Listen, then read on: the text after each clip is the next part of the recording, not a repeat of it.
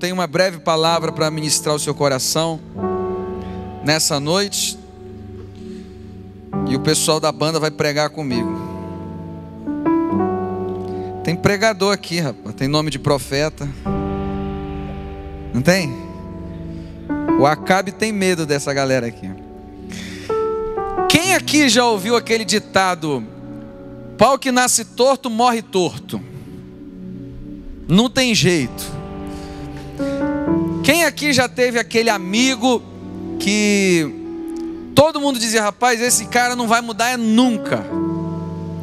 Quem aqui já, olhou, já pensou naquela pessoa, rapaz, aquilo ali não tem jeito.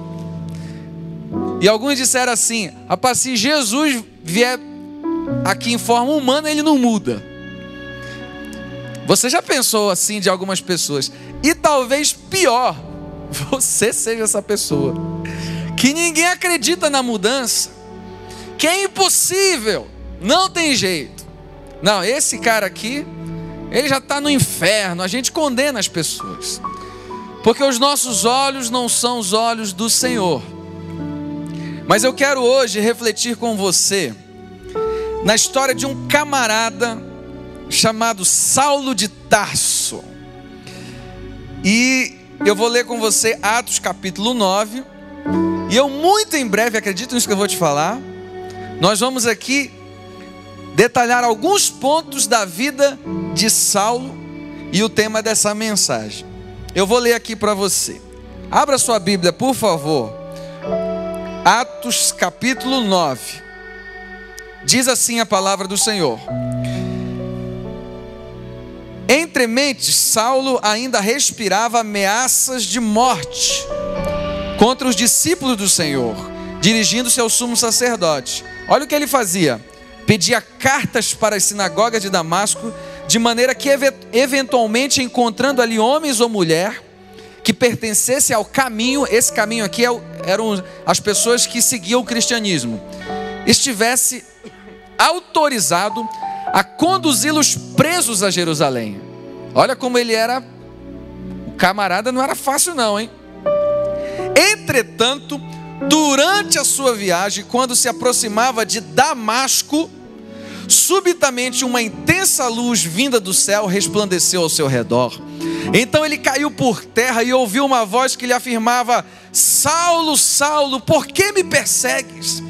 Ao que ele inquiriu: Quem és? Senhor?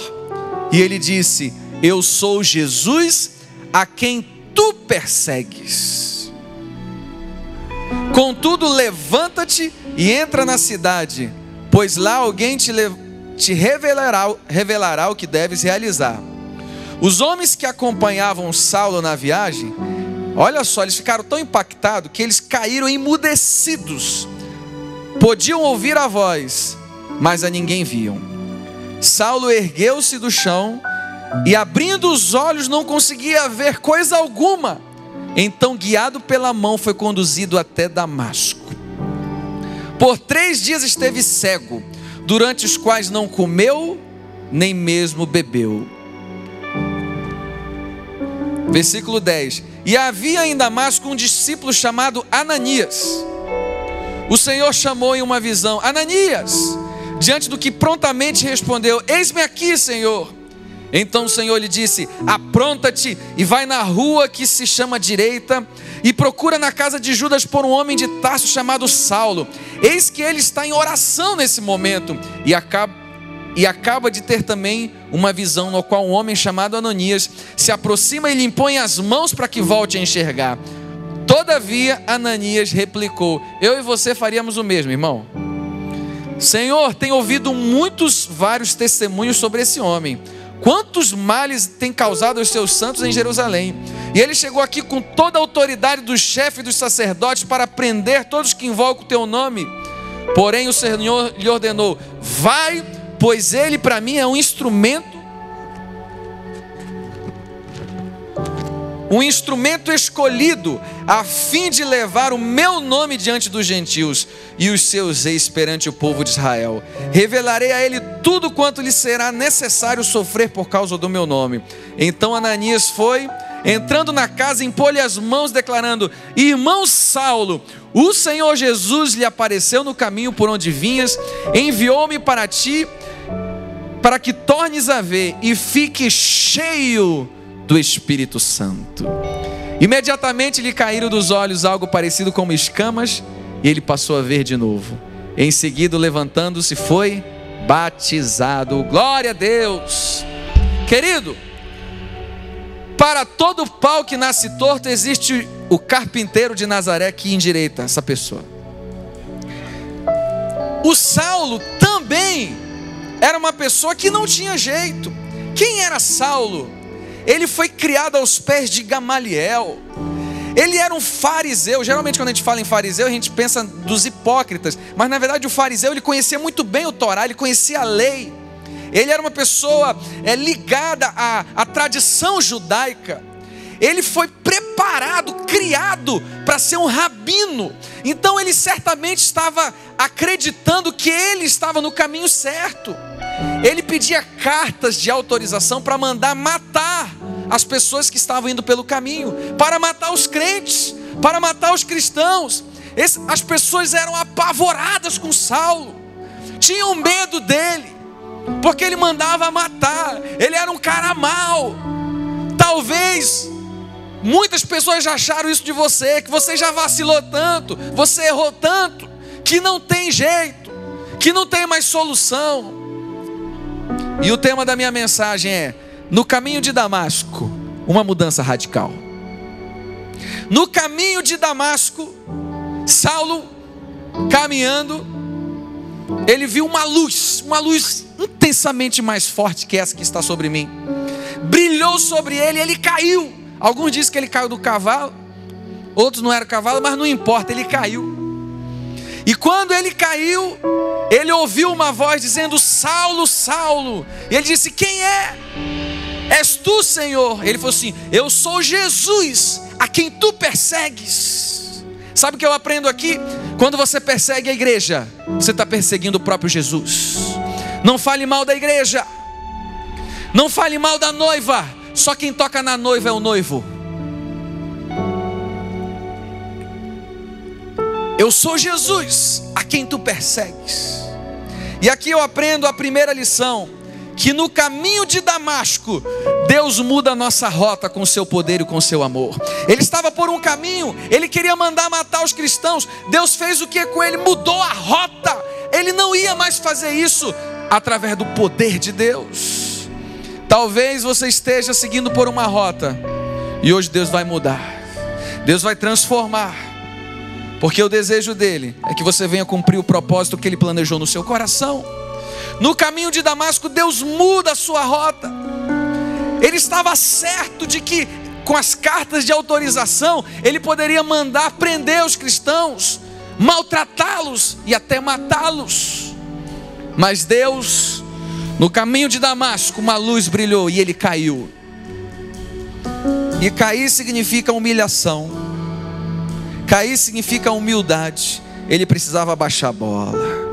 Ele precisava entender que ele não era o cara. Ele precisava entender que, ó, no estalar de dedos, Deus muda tudo na nossa vida. Quantas e quantas pessoas nesse período que achavam que o dinheiro poderia solucionar, o dinheiro não faz mais sentido nenhum, porque Deus continua sendo Deus na nossa vida, Ele tem o poder nas Suas mãos, Ele pode fazer o impossível. Ele caiu no sinal de humilhação, no sinal de rendição, e ele caminhou no versículo 6, no versículo 7, vai dizer que os homens que acompanhavam Paulo, o Saulo de Tarso, ouviam a voz, mas não podiam ver nada, ficaram aterrorizados. Saulo ergueu-se do chão e, abrindo os olhos, não conseguia ver, ficou cego.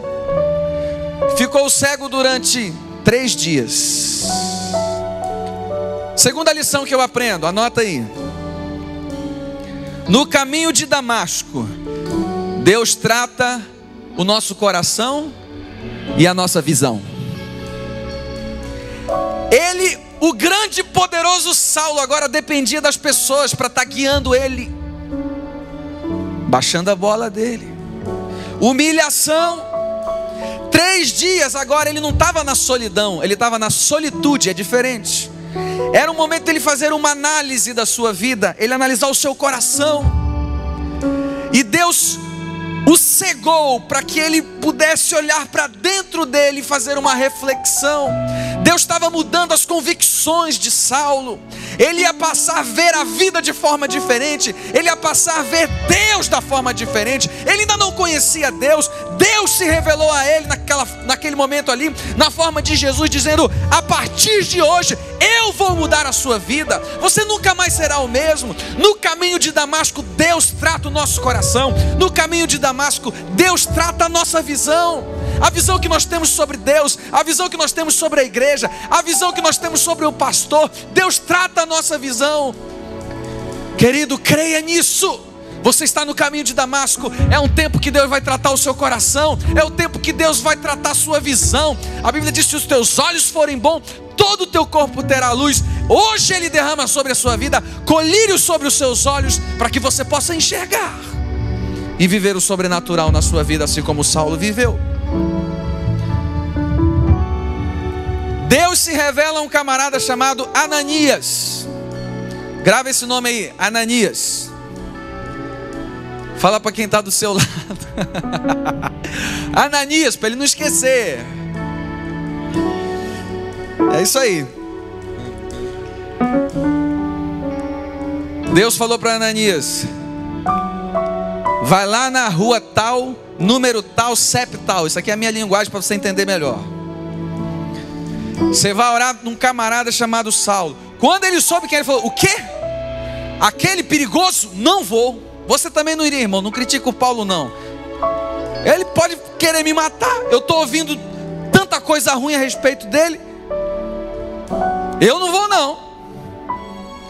Deus fala para ele: vai lá, porque ele é um vaso escolhido. Ele é um instrumento nas minhas mãos. Ah, você acha que o cara que tem muito defeito, que já errou muito, que já pecou muito, Deus não ama ele. Meu amigo, se Deus escolheu, não tem diabo, não tem homem que impeça. Deus vai usar. E Deus tratou a vida dele. Sabe o que eu aprendo aqui? Terceira lição. Deus envia pessoas para te abençoar, a fim de te preparar para um grande propósito. Eu vou repetir: Deus envia pessoas para te abençoar, a fim de te preparar para um grande propósito, para uma grande missão. Eu quero declarar na, na sua vida: Deus vai enviar pessoas para te abençoar. Deus vai enviar Ananias para ser voz profética na sua vida. E eu quero dizer mais para você: Deus vai usar a sua vida para orar na vida de muitas pessoas, para você ser um Ananias, para você ser uma voz profética na vida deles. Queridos, Deus não trabalha com lógica, porque se fosse pela lógica, Ananias não ia orar na vida do Saulo, ele ia ficar com medo. Se fosse pela lógica, quando o Saul viu Eliabe, um filho de, do Jessé bonito, falou assim: certamente esse é o rei de Israel. Na mesma hora Deus falou para ele: Epa, o homem vê o exterior, eu vejo o coração.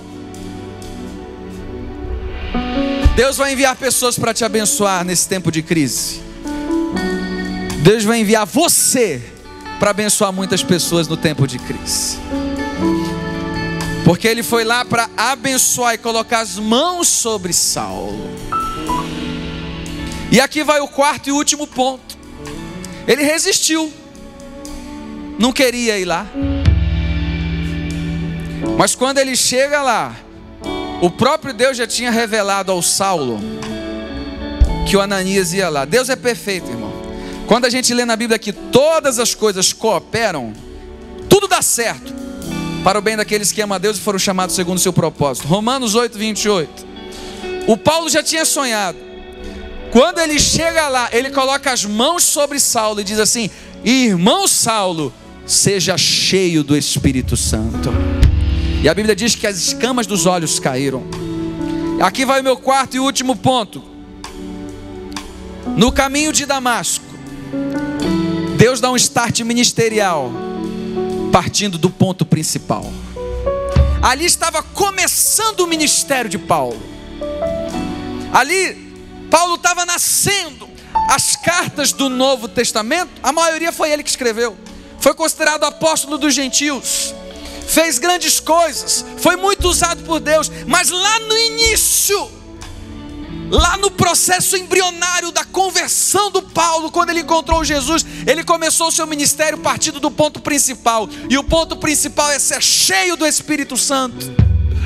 Ele orou sobre ele, Ananias, e disse: Irmão Saulo, seja cheio do Espírito. E a Bíblia diz que escamas dos seus olhos caíram. Queridos, quando nós somos cheios do Espírito, as escamas dos olhos caem e nós passamos a ver Deus com nitidez, com nitidez. Nós passamos a ver os propósitos e os sonhos que um dia Ele sonhou para nós. Querido, de repente você é essa pessoa que todos já desacreditaram que disseram que não tem valor, que não tem jeito, que é o patinho feio da família, que ninguém liga.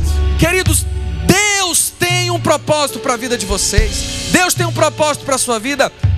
No caminho de Damasco, Deus muda a sua rota. No caminho de Damasco, Deus trata o teu coração e a tua visão. No caminho de Damasco, Deus envia pessoas para te abençoar. E no caminho de Damasco, ele começa o ministério partindo do ponto principal, que a sua vida, que a sua família, que a sua casa nessa noite seja cheia do Espírito Santo.